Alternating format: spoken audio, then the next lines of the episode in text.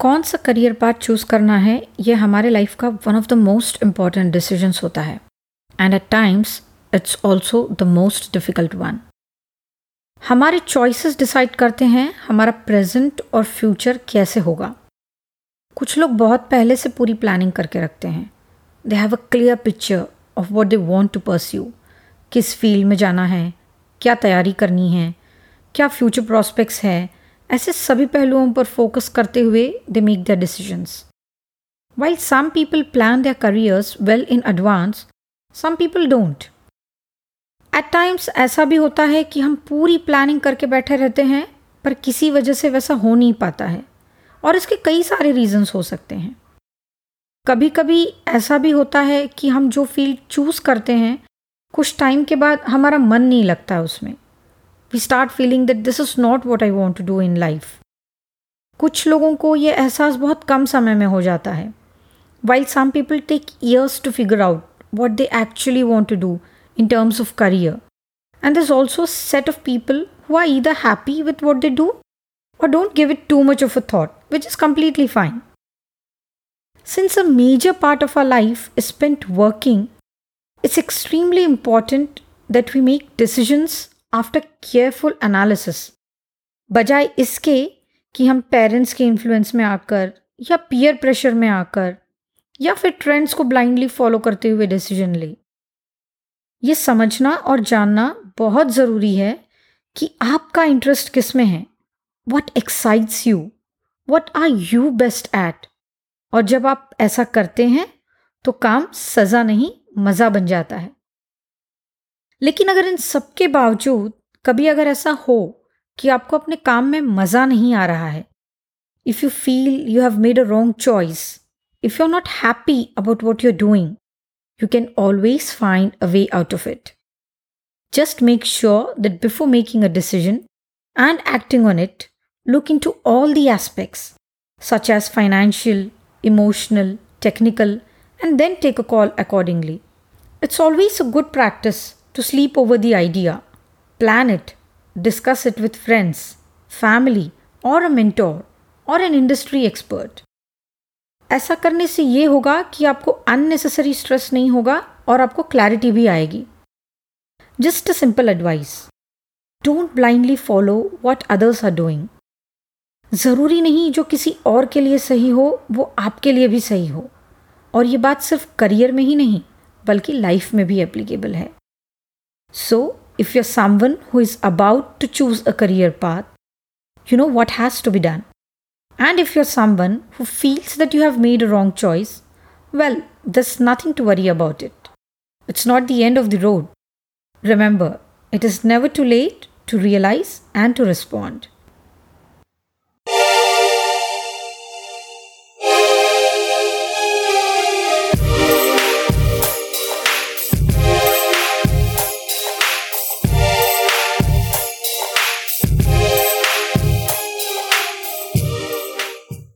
and welcome to Success Sutras, a voyage of self discovery and joyful success.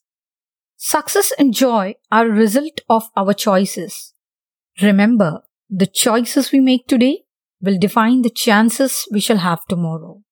So let's make a choice to achieve joyful success.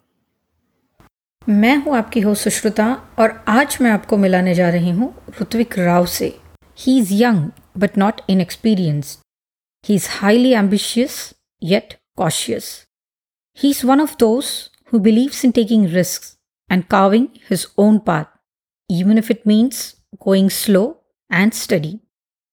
An engineering graduate whose decision to foray into law surprised many, especially his father. He is one of those few youngsters who specializes in intellectual property rights. Rutvik is also the founder and partner of Exponent Law, a law firm that specializes in technology and media laws. With a major focus on startups, Exponent makes it a point to address all the legal aspects a startup must look into. तो आइए बात करते हैं ऋत्विक राव से as he opens up on law love and life Ritvik welcome to the show Hi, good morning. Thanks for having me. Rutvik, tell us something. You pursued engineering. Law was not on your list तो ये lawyer कैसे बन गए आप? बचपन से मेरा रुझान इंजीनियरिंग की ओर था स्पेसिफिकली मैकेनिकल इंजीनियरिंग की ओर. मशीन्स ऑटोमोबाइल स्पेसिफिकली से मुझे काफ़ी प्यार था और आज भी है. I am avid follower of that sector automotive, space technology, that sort of stuff. But after having studied engineering the exposure that you get is that of a very technical nature right you sort of build your whole perception conception of wanting to do something that's extremely technical in nature so i had the opportunity of interning with uh, audi and skoda they have a manufacturing plant in Aurangabad. And uh, as an intern, I spent around two months there. और उस दो महीने के जो मेरे internship के duration में मैंने जो नोटिस किया कि एक मैकेनिकल इंजीनियर आज के टाइम पे प्लांट साइड में या मैन्युफैक्चरिंग सेक्टर में काम करता है तो उसका जॉब प्रोफ़ाइल किस तरह का होता है? And what you notice is most of the work that you end up doing does not require your engineering degree आपने इंजीनियरिंग पढ़ी है, नहीं पढ़ी है, ऐसे बहुत ज़्यादा नहीं फ़र्क पड़ता, क्योंकि मोस्टली आप ऑफ़िस डेस्कटॉप क्यूबिकल वाला काम करते हो। हाँ जब आप लाइन पे होते हो मैन्युफैक्चरिंग लाइन पे तो थोड़े बहुत बेसिक्स जानना ज़रूरी है, लेकिन उतने बेसिक्स आप डिप्लोमा में भी सीख सकते हो। तो engineering पर से I got a little disillusion with the idea of being an engineer so I did not directly jump to law. Law was not the natural progression for me. I had two other options. One was to join the uh, armed forces, and the other was to move to the US for a master's. So the subject that I had chosen for a master's in the US was nanotechnology. जैसे आप जानते हैं nano technology एक up and coming field है आज भी उसके बहुत ज़्यादा रियल वर्ल्ड एप्लीकेशंस नहीं है having done some bit of research, I realized that just getting a master's in nanotechnology itself would also not be enough. Then you had to go for a PhD directly. And then uh, I did apply to a couple of universities for a direct PhD. It didn't work out. Uh, and then my mother suggested uh, that you could also become an IPR lawyer, where your engineering prowess will also come to good use. And you could be doing something in the very interesting and active field of law as well. So then I looked it up and then I found out कि एक degree है I I Kharagpur which offers it उसका pre condition ये है कि आपको engineer होना ज़रूरी है इंजीनियर और a masters in science so I applied there and I got selected and it's all worked out well for me it was a process of exclusion more than a direct target eliminate karte karte i said ki acha this makes sense and also the one other thing that i felt drawn towards was being active in public being being associated with real people's real problems as an engineer the solutions that you most likely come up with will be lost because as an engineer you're only a cog in the bigger system तो आपने कहाँ contribute किया है sort of the entire system submerges your contribution and I, I, I thought something that i can look to uh, and i could see that i have contributed and something that is tangible and something that is directly attributable to me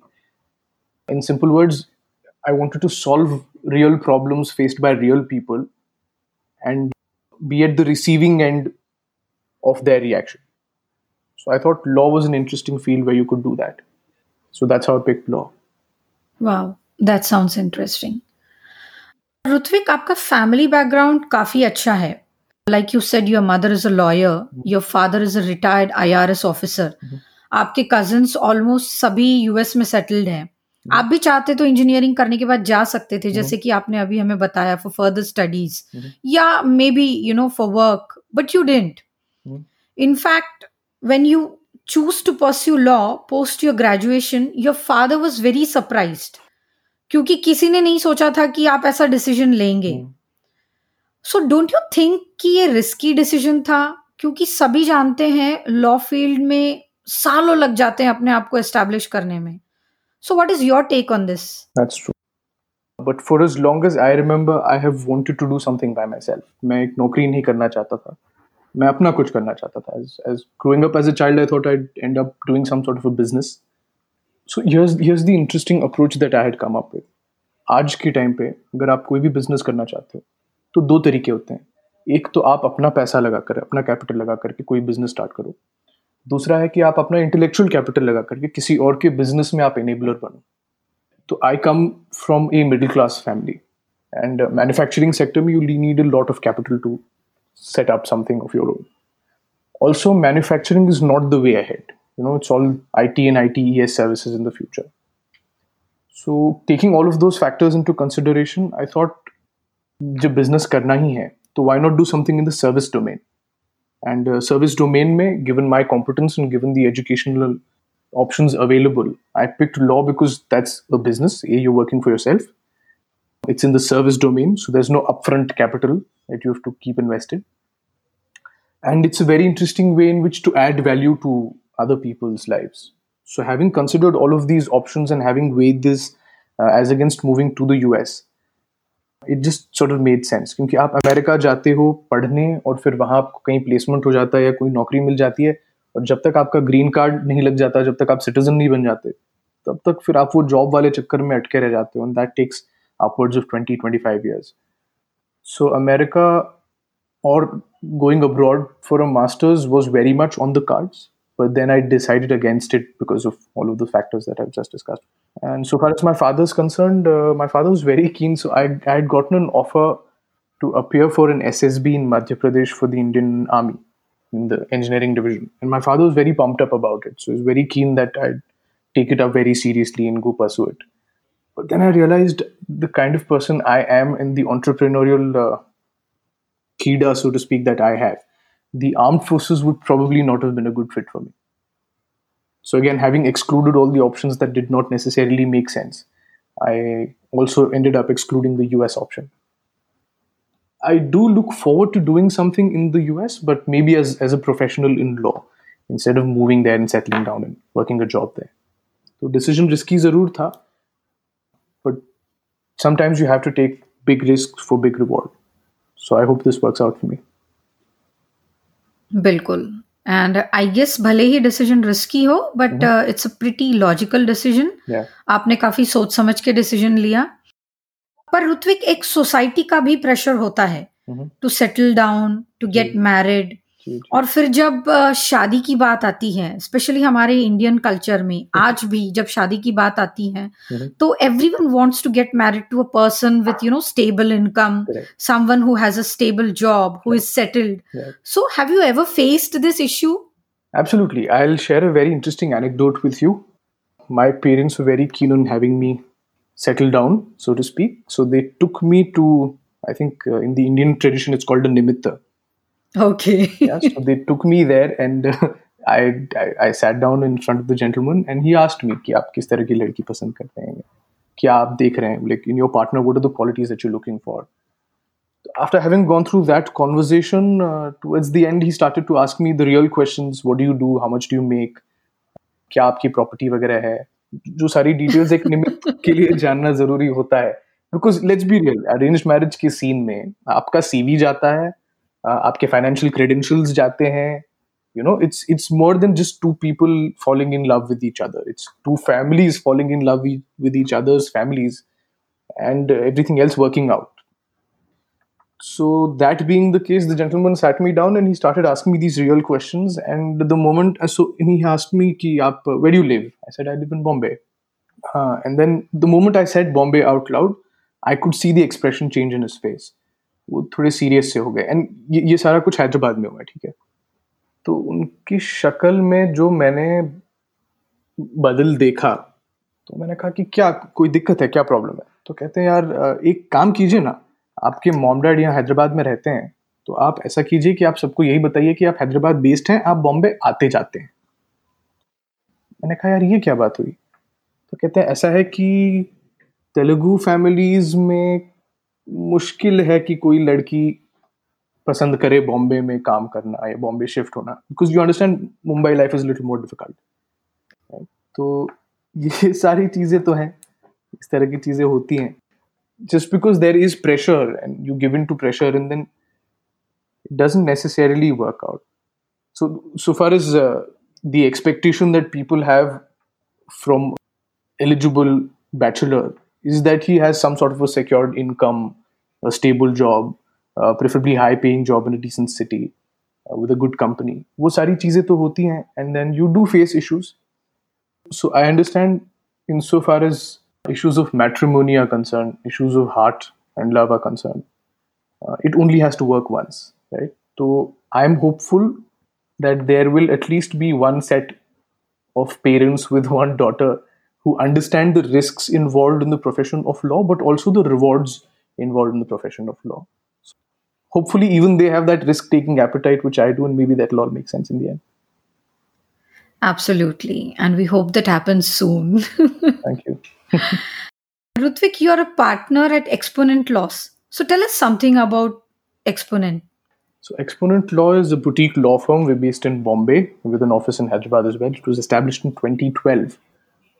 The entire purpose of coming up with Exponent was to give to the Indian market the kind of service that the Indian market has not been used to and when I say that, I mean our legal services are deeply entrenched with technology. So, Exponent is a law firm where we're all engineers turned lawyers. When we analyze your problems or your cases, we do it from a very technical perspective while bringing in the legal side as well. Increasingly, all businesses are no longer simply using technology as the tool, but technology itself has become the business model. और India में the trend has been कि आप वकालत करते हैं B A B com इस तरह की नॉन टेक्निकल डिग्रीज के बाद so, although the situation has changed in the last 20 years, uh, but the older lawyers you meet today, they don't even have an email address, right? And it's impossible, aaj corona ke time mein, everybody is working from home. And it's impossible for you to be delivering uh, reliable, good quality services to the market's expectations without being technologically well versed. So that that was the approach, and that was what we wanted to bring to the market with exponential law.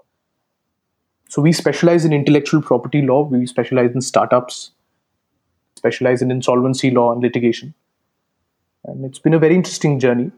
We love working with startups. I think we get to learn a lot. and the most important thing about learning, uh, working with startups, is that you get to mentor them, you get to handhold them, you get to uh, make them understand what the importance uh, of law is from a strategic point of view. So, in the Indian mindset, what happens is people understand law as being the ultimate situation that evolves out of a dispute.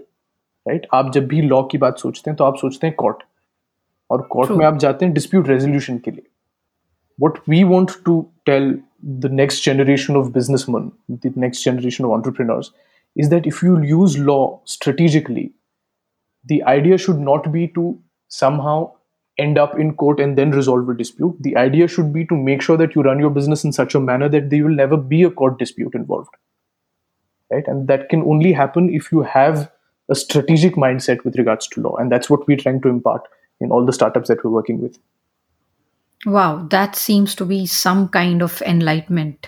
In fact आज तक मैं भी law and lawyer को सिर्फ court जी, जी। के हिसाब से देखती थी। So yes I mean this is a different perspective and I am sure कि uh, हमारी नई जनरेशन इसको समझेगी and will have more and more you know lawyers in the near future और Ritvik right now your your own boss correct yes and आपने जैसे आपने बताया आपने पहले जॉब भी किया हुआ है। जी I work with Bajaj Auto as the assistant manager in their R and D unit for about one one and a half year yeah या सो क्या डिफरेंस है ये दोनों चीज़ों में आई I मीन mean, क्या एडवांटेजेस है और क्या डिसएडवांटेजेस है दोनों ही सिचुएशंस में देखिए फंडामेंटली डिफरेंस दो चीज़ों का है एक तो रिस्पॉन्सिबिलिटी और दूसरा है कि रिस्क टेकिंग एपेटाइट जब आप जॉब कर रहे होते हैं तो you are not ultimately responsible for your actions क्योंकि you're all you're always assisting somebody else. For instance, I was the assistant manager. So the ultimate responsibility is whoever I'm reporting to. and then the issue of risk जब आप एक job कर रहे होते हो तो फिर रिस्क का फैक्टर ऑलमोस्ट निगेट हो जाता है तो you have a fixed income then you can fi- plan your finances accordingly and then everything works out like that but when you're own boss then you take up all the responsibility anything goes wrong and you will be responsible for it and of course if something goes right also you're responsible for it and the other thing is uh, there is some amount of risk when you're your own boss जब आप अपना business setup करते हैं तो risk भी होता है। तो यही है एडवांटेज तो यही है कि रिस्क जब आप लेते हैं तो उसका रिवॉर्ड भी आपको मिलता है। और डिसएडवांटेज ये है कि आपको रिस्क लेना पड़ता है। तो when it backfire then you are at the receiving end end is nobody else to blame quite frankly it's all you and the other advantage of working for yourself और being an entrepreneur is that it just showers you with an immense experience with a lot of sis- situations and a lot of people. तो आपका जो skill set है वो हमेशा updated होता है right as opposed to when you working a job क्योंकि job में as long as your boss is happy with you everything works out fine लेकिन जब आप एक प्रोफेशनल हो तो everybody has to be happy with you so it's like two sides of the coin There is risk and therefore there is reward. Correct yeah. So advantage disadvantage it completely depends on what your perspective is. अगर आप risk taker हैं अगर आप उस तरह के इंसान हैं जो चैन से नहीं बैठ सकते एक क्यूबिकल में तो फिर आप ये रिस्क रिवॉर्ड वाली चीज़ या फिर एडवांटेज डिसएडवांटेज वाला थॉट आपको नहीं आएगा। आपको जो करना है वो आप करोगे। And I think that's been the case with me correct so it's basically you know a choice you it make is it is ultimately it is and जो भी हो चाहे रिवॉर्ड्स हो जी। उसके रिपरकशंस हो करेक्ट यू आर रिस्पॉन्सिबल या Ritwik having said that वो कौन सी क्वालिटीज हैं जो एक अच्छे लॉयर में होनी चाहिए? फंडामेंटली तीन क्वालिटीज ज़रूरी हैं। एक तो लीगल एडवाइस जब आप देते हैं तो आप you have to be able to put yourself in the shoes of your client and you have to be able to strategize. So the first most important thing is your ability to make strategies. कितने factors को consider करके आप कोई strategy बना पाते हैं? और आपकी स्ट्रैटेजी कितनी फुल प्रूफ बन जाती है? या उसमें कितने लेवल्स ऑफ़ बैकअप है? कितनी कॉम्प्लेक्सिटी को झेलने की उसकी कैपेसिटी है स्ट्रैटेजी की? I think that that's the very important aspect of being a very good lawyer second thing is अब आपने स्ट्रैटेजी बना ली। अब आपको स्ट्रेटेजी कम्युनिकेट करनी है आपके क्लाइंट को. So communication is a very important aspect is well and then finally the third thing is the ability to read people I give you to instances I practice before the Bombay high court so when I am arguing it becomes very important for me to be able to read the जज to be able to understand if the जज is understanding what I am trying to से to him और आपको एक तरह से clarity भी मिलने लगती है कि आपका आर्ग्यूमेंट जज अप्रिशिएट कर रहे हैं कि नहीं कर रहे हैं is it working out for you not and the other thing is when you trying to pitch your strategy to the client जब आप आपके क्लाइंट्स को आपकी स्ट्रैटेजी समझाने की कोशिश कर रहे हैं तो क्या आपका क्लाइंट उसको समझ पा रहा है? क्या उसको आपकी स्ट्रैटेजी पसंद आ रही है? एंड मोर इम्पोर्टेंटली एक कहावत है कि वकील के पास और डॉक्टर के पास कुछ छुपाना नहीं चाहिए। लोग ये जानते हैं, समझते हैं, लेकिन फॉलो नहीं करते हैं। डॉक्टर के साथ, क्योंकि it's a matter of life and death maybe दिल डाइवर्ज थिंग्स बट वकीलों के साथ में एक हेजिटेशन होती है कि कितना बताएँ, कितना नहीं बताएँ। तो उस सिचुएशन में आप केवल ये सोच करके कि आपने क्लाइंट को आप, आपके क्लाइंट ने आपको जितनी इन्फॉर्मेशन दी है, यही फाइनल है। अगर आप लेकर के चलेंगे तो मुश्किल हो जाएगी, क्योंकि वो लोग बहुत बारी इन्फॉर्मेशन को जो है विदड्रॉ करते हैं होल्ड करके रखते हैं। तो the ability to read people also gives you better clear picture of what you're dealing with before you accept the brief. So it's, I think to, to just sum it all up, it's strategy, communication, and the ability to read people. Yeah, absolutely true. Rutvik, we all know that law is a very demanding profession. Cases को detail में study करना जी। Facts को सही तरीके से present करना arguments counter arguments and अब वो ऑल केस जीतने का प्रेशर तो हमेशा होता ही है कोई भी लॉयर कभी भी केस हारने के लिए कोई केस नहीं लेता है। सो so, ऐसे में स्ट्रेस तो नेचुरल है।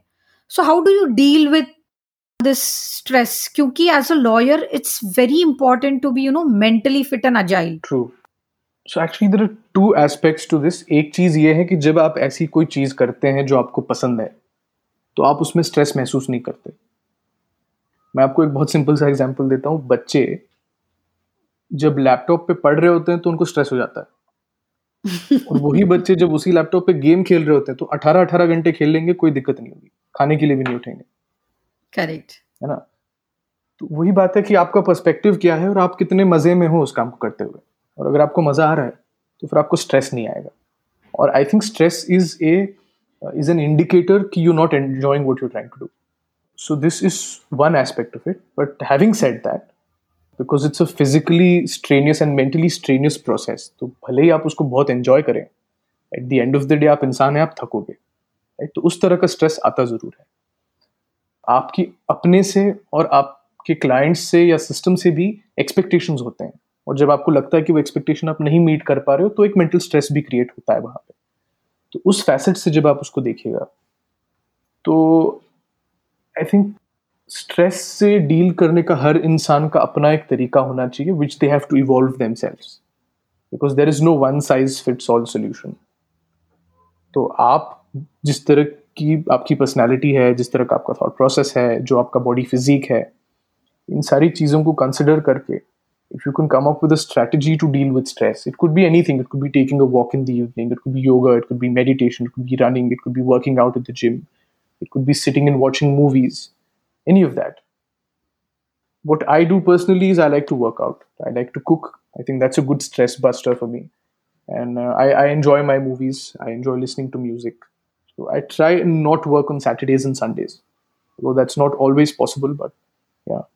तो स्ट्रेस को दूर रखने के लिए दैट्स एक तो फिजिकल फिटनेस बहुत ज़रूरी है और दूसरा you to take some time off off your jam packed schedule ये दो चीज़ें मैं कोशिश करता हूँ कि करूँ या basically indulge you know in some feel in some feel good activities correct it's important to take a break yes absolutely correct absolutely true so Ritwik law as a career option के बारे में आपकी क्या राय है I mean what are the possibilities future prospects क्या है इस फ़ील्ड में mm-hmm. अगर कोई परस्यू करना चाहता mm-hmm. है mm-hmm. तो पॉसिबल ऑप्शंस क्या है जैसे आप बता रहे थे कि पहले लोग लॉ करते थे B A B S C करके एल एल करते थे आज भी काफ़ी लोगों को यही पता है। इंजीनियरिंग के बाद लॉ कर सकते हैं ये बहुत कम लोग जानते हैं। तो could you just throw some light on this absolutely इसमें कई सारे फैक्टर्स हैं I just take you one by one एक तो ये है कि लॉ जो है आप चाहे एज अ प्रोफेशन न ले सीरियसली भले आपको लाइफ में लॉयर न बनना हो लॉ समझना और उसके फंडामेंटल प्रिंसिपल्स को अप्रिशिएट करना और अप्लाई करना ये हर इंसान के लिए ज़रूरी इसलिए है क्योंकि हम एक डेमोक्रेसी में जीते हैं। We are govern by something called is the constitution of India right electoral process है। तो ये सारी जो चीज़ें हैं, these are the offshoots or these are the babies of the process of law तो आपके लिए ये समझना बहुत ज़रूरी है कि आपका देश कैसे चल रहा है। आपकी कॉलोनी आपका सिटी आपका सोसाइटी आपकी अपार्टमेंट का सी एच एस ये सारी चीज़ें कैसे चल रही हैं? ये सारी चीज़ें आपको जानना बहुत ज़रूरी है। आप लॉयर हो चाहे ना हो। तो इसके लिए आपको याद होगा स्कूल में, आजकल तो शायद नहीं पढ़ाते हैं but when I was a kid I went to school civics एक सब्जेक्ट अलग से पढ़ाया जाता था। हिस्ट्री जोग्राफी के अलावा सिविक्स एक अलग से सब्जेक्ट पढ़ाया जाता था, जिसके अंदर ये फंडामेंटल्स पढ़ाए जाते थे कॉन्स्टिट्यूशन क्या है इलेक्टोरल प्रोसेस क्या है। ये सारी चीज़ें रिगार्डलेस ऑफ़ वेदर और not you wish to take up law as a career option आपको जानना बहुत ज़रूरी है, ऐसा मेरा मानना है। अब रही बात लॉ एज अ प्रोफेशन की तो दो तीन तरह की चीज़ें हैं जो आप कर सकते हैं। अगर आपकी दिलचस्पी है सोसाइटी को समझने में, ट्रांजैक्शंस को समझने में तो एक तो है कि आप रेगुलर आपकी जो डिग्रीज होती हैं फाइव ईयर कोर्सेज होते हैं लॉ स्कूल से नेशनल लॉ स्कूल से, वहाँ आप जाइए, वहाँ आपको वो लोग इंटीग्रेटेड कोर्स करवा देंगे and then by the end of the five year period you'll come out with a B A और a B com with an L L B right दूसरी चीज़ ये है कि फिर आप, आपको जो सही लगे, ऐसा कोई सब्जेक्ट आप चूज़ कीजिए। It could be B it could be B com it could be engineering it could be medicine doesn't matter whichever field और विच एवर इंफॉर्मेशन और whatever field of knowledge interest you आप वो पढ़िए। और उसके बाद में अगर आपको लगता है कि आपको एक मेंटल क्लैरिटी आई है और आप चाहते हैं कि आप सोशल इंटरेक्शंस में रहें, आप चाहे, चाहते हैं कि लोगों के प्रॉब्लम सॉल्व कर पाए, आप चाहते हैं कि you want to be able to make An immediate difference in people's lives. So engineers do make a difference in people's lives. Don't get me wrong, but it is much less quantifiable and it reflects much less in their own personal lives. So if you're that sort of a person who wants, I think the right word for it is instantaneous gratification. तुरंत आपको अगर उसका reward चाहिए तो I think law is a very enriching profession like that specially the practice of law in courts जब आप court room practice की बात करते हैं। I think that's a very interesting profession कुछ लोग होते हैं जिनकी पर्सनैलिटी ऐसी होती है कि वो लोग, उनका वक्तव्य अच्छा होता है। वो लोग बोलना पसंद भी करते हैं और बहुत बढ़िया बोलते हैं। They very good orators so if you that sort of person again law is a very good field for you right because it's all about communication like I previously mention तो ये सारी चीज़ें हैं और I'd like to lay more stress on the engineering side because that is something that I, that's the background that I come from. Engineering पढ़ने के बाद जब आप लॉ पढ़ते हैं तो like I said all businesses all transactions all governance this days has move to the technology domain everything is happening online right तो आपको एक इंजीनियरिंग की डिग्री से एक सोशल ट्रांजैक्शनल कॉन्टेक्स्ट समझ में आता है। आप समझ पाते हो कि ये लॉ क्यों बना है, उसका इम्प्लीमेंटेशन कैसे होगा? और जब आप उस उस बैकग्राउंड से आते हो तो इंटेलेक्चुअल प्रॉपर्टी राइट्स में स्पेशली पेटेंट्स हो, चाहे डिज़ाइन हो, ये सारे बहुत ही टेक्निकल सब्जेक्ट्स हैं। I just give you very brief about what patents are मान लीजिए कि आपने कोई चीज़ इन्वेंट की है, ठीक है? तो अब अगर आपने इन्वेंट की है तो it has to be a technology ठीक है? केवल डिस्कवरी आपने ग्रेविटी डिस्कवर कर दी तो आपको उस बात का पेटेंट नहीं मिलेगा। लेकिन अगर आप ग्रेविटी के बेस पर एक पुलिस सिस्टम डिज़ाइन करते हैं which is the implementation of that science in the form of a technology then for that piece of technology आप एक पेटेंट अप्लाई कर सकते हैं।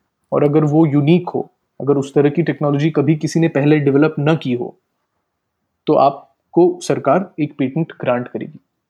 तो ये जो पेटेंट है deals this this law is evolve around protecting very cutting edge technology तो कटिंग एज टेक्नोलॉजी जब आप डिस्कस कर रहे होते हैं इन्वेंटर्स के साथ तो इन्वेंटर्स उस टेक्नोलॉजी को, उसके प्रोडक्ट को अपने लेवल पे डिस्क्राइब करेगा। और अगर आप समझ नहीं पा रहे हैं वो जो टर्म्स को यूज़ कर रहा है, या फिर जो मैथमेटिकल या फ़िज़िकल प्रिंसिपल्स को वो डिस्कस कर रहा है तो फिर आपके लिए बहुत मुश्किल हो जाएगा उस पेटेंट एप्लीकेशन को ड्राफ्ट कर पाना। या फिर कल को मान लीजिए उस पेटेंट को लेकर के कोई डिस्प्यूट होता है कोर्ट में। तो अगर आप टेक्नोलॉजी नहीं समझ पा रहे हैं तो फिर आप वाद विवाद कैसे करेंगे कोर्ट में? तो ये सारी चीज़ें हैं जो intellectual property rights as a bundle of rights हैं। उसमें कॉपीराइट भी है, उसमें ट्रेडमार्क भी है, उसमें इंडस्ट्रियल डिज़ाइंस भी है। तो ये सारी चीज़ों के लिए आई थिंक इंजीनियरिंग का बैकग्राउंड होना काफ़ी फ़ायदेमंद साबित होता है। रही बात ऑप्शंस की तो ऑप्शंस बतेरे हैं। आप लॉ की डिग्री पढ़ने के बाद आप लॉ फर्म्स में प्रैक्टिस कर सकते हैं। आप कंपनीज़ में लीगल मैनेजर के तौर पे पोजीशंस अज्यूम कर सकते हैं। आप ट्रेडिशनल लीगल प्रैक्टिस जो कोर्ट रूम प्रैक्टिस है वो आप कर सकते हैं। इसके अलावा there's a lot of NGOs which are also recruiting lawyers. तो those people who have a bent towards activism उनके लिए भी लॉ एक बहुत बढ़िया प्रोफेशन है। ऋत्विक आपकी बात से अब तक में मुझे ये समझ में आया है कि लॉ हमारे लाइफ का एक इंटीग्रल पार्ट है। नॉट ओनली लाइफ बल्कि जिस सोसाइटी में हम रह रहे हैं स्पेशली आज के दौर में जिस तरह की सोसाइटी में हम रह रहे हैं ग्लोबलाइजेशन पोस्ट ग्लोबलाइजेशन जिस तरह की लाइफ हम लोग जी रहे हैं पोस्ट टेक्नोलॉजी जिस तरह की लाइफ हम लोग जी रहे हैं उससे ये पता चलता है कि law is an integral part of our life correct so law and society they are interrelated right correct so I want you to understand the the interplay between law and society in two approaches ठीक है? एक approach ये है कि law आपको governance देता है। Law governs your life it basically governs everything that you do from the moment you wake up to the moment you follow sleep आप सुबह उठते हैं तो आप गाड़ी चलाते हैं। आपने गाड़ी लीगली खरीदी है लीगली खरीदी है। आप सड़क पे लॉज को फॉलो करते हुए गाड़ी चला रहे हैं, नहीं चला रहे हैं। आपने सही जगह पे गाड़ी पार्क की है, नहीं की है। Right you end up in the office you're working are you doing all the right things doing all the wrong things is your job legal और illegal So everything that you do, it is structured within the compounds or within the parameters of law in terms of governance. Right? The government has a say in every facet of your life. तो ये एक है चीज़ और दूसरी चीज़ ये है कि आपके जितने ट्रांजैक्शंस हैं वो सारे ट्रांजैक्शंस बेसिकली एक लीगल इंस्ट्रूमेंट है आप अगर कोई चीज़ खरीदते हो ऑनलाइन अमेजोन से फॉर एग्जाम्पल तो that is essentially a contract कि अमेजोन आपको कोई चीज़ बेचना चाह रहा है आप वो चीज़ खरीदना चाह रहे हो और आपने उस चीज़ के पैसे दिए right this is a contract तो आप जितने भी ट्रांजेक्शन कर रहे हो ये सारा लॉ है। आप जिस भी रूल्स एंड रेगुलेशन से गवर्न हो रहे हो वो सारे लॉज हैं। आप कल को शादी कीजिएगा तो आपके मैरिटल जितने भी सिचुएशंस अराइज होते हैं these are all govern by laws right so society और law they they go hand in hand और society is the I think the correct word for it is the janani is the Gangotri of the law correct हम ही लोग हैं जिन्होंने एक structured एक systematic lifestyle देने के लिए हम ही ने ये सारे लॉज फ्रेम कर रखे हैं। अगर हमको नहीं पसंद आता है कोई लॉ तो we do away with that law हम उसको रिपील करवाते हैं। फॉर एग्ज़ाम्पल आर्टिकल 370 जो कश्मीर को लेकर के एक इशू था वो बहुत सारे लोगों को नहीं पसंद था तो collectively the Indian Through legislation decided to do away with it right and now increasingly क्योंकि e commerce is become such an important part of everybody's life specially with corona because everybody is home and you can step out तो आपके लिए बहुत ज्यादा जरूरी हो जाता है कि आप लोग ऑनलाइन ट्रांजेक्शन करें yes. तो consumer protection act of 2019 was a new act that was brought into picture to better govern this digital ecosystem जहाँ पे डिजिटल ट्रांजेक्शन हो रहे हैं, ताकि कंज्यूमर्स के इंटरेस्ट जो है वो प्रोटेक्टेड हों। ये नहीं होना चाहिए कि आपने कोई चीज़ ऑर्डर की, उसके लिए पैसे दिए और आपको वो, आपका प्रोडक्ट डिलीवर ही नहीं हुआ। अगर इस तरह का कोई सिचुएशन होता है तो क्या होगा उस सिचुएशन में? These are all things which are govern by law so law and society they go completely hand in hand it is the society that is given rise to law and in turn this law govern the society so it's a circular sort of an imagery that comes to your mind So these two are very integrally connected. So to understand law, you have to understand society, and to understand the society better, again, you have to look at the law, because laws are essentially a reflection of the desires of the society itself. Absolutely true. और अभी आप बोलते बोलते एक बहुत ही interesting मुद्दे पे आपने बात की मैरिज कि कैसे मैरिज भी कहीं ना कहीं is governed by law absolutely I am sure आपकी अभी मैरिज की उम्र तो हो ही गई होगी सो so, लव या मैरिज के बारे में आपका क्या ख्याल क्या है do you believe in marriage and do you believe in prenup agreements इसके बारे में आप क्या बोलना चाहेंगे I believe in marriage as an institution increasingly I come across a lot of people, at least in my generation, who look down upon the institution of marriage, uh, who who prefer to be in a live-in relationship. And there's nothing wrong. In fact, there are Supreme Court judgments which say that live-in relationships are in the nature of marriage, so it's as good as a marriage. So there's nothing to oppose there. But the institution of marriage, I think, so understand. Like I said in the previous uh, discussion that we were having laws are a reflection of what the human society collectively wants. And marriage is one of the oldest institutions in place, initially governed through the religion and now governed through law. Yeah. Marriage is essentially a social contract. A social contract where a man and a woman come together, or a man and a man, or a woman or a woman increasingly. Two individuals come together and they enter into something in the nature of a social contract where they give up certain rights in favor of certain other rights. So I am a believer in the institution of marriage. I have no qualms uh, about it. So long as it works, so long as both the parties are willing and putting in the effort to make it work, because uh, there's no point being in a bad marriage. So, insofar as that perspective is concerned, I think people have to be very clear as to what they want. And what are the things that they're willing to settle for? What are the things that is absolutely non-negotiable for them? Also i think marriage is, is a topic that needs to be discussed with a great deal of maturity and sensibility prenuptial agreements they do is they they make marriage too much of a contract right i'll, I'll just describe what a prenuptial agreement is for you an agreement that governs the outcome of a failed marriage.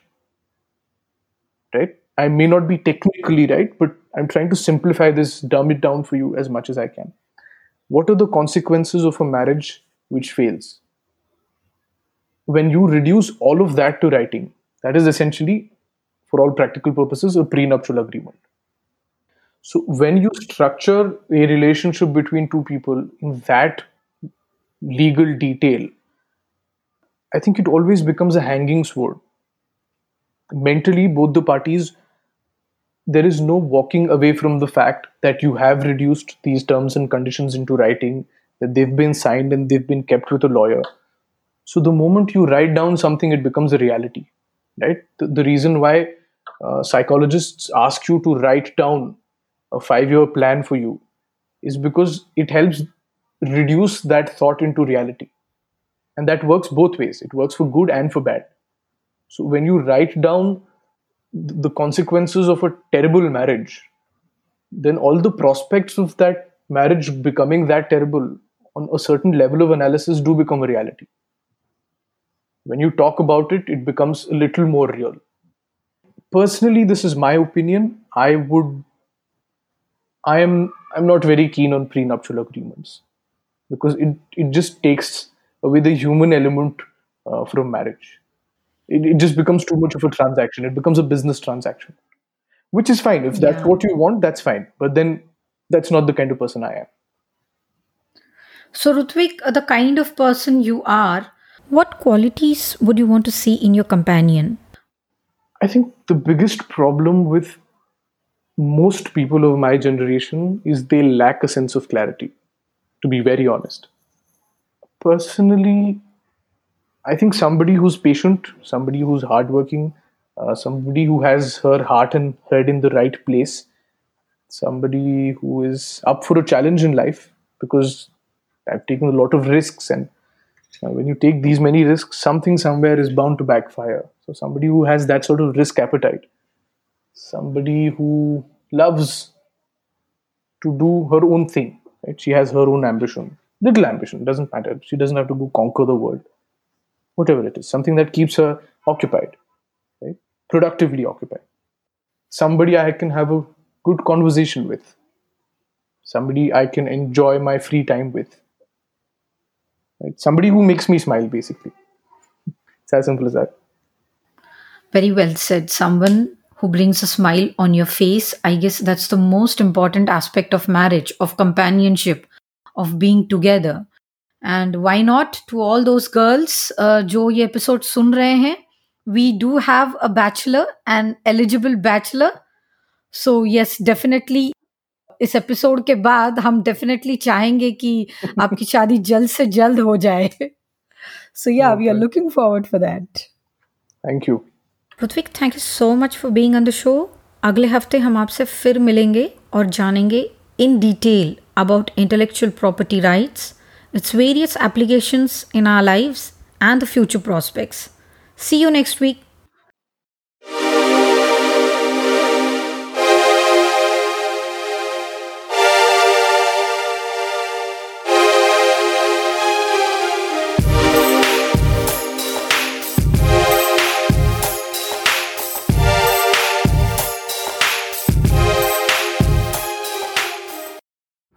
Technology has touched upon our lives in many interesting ways.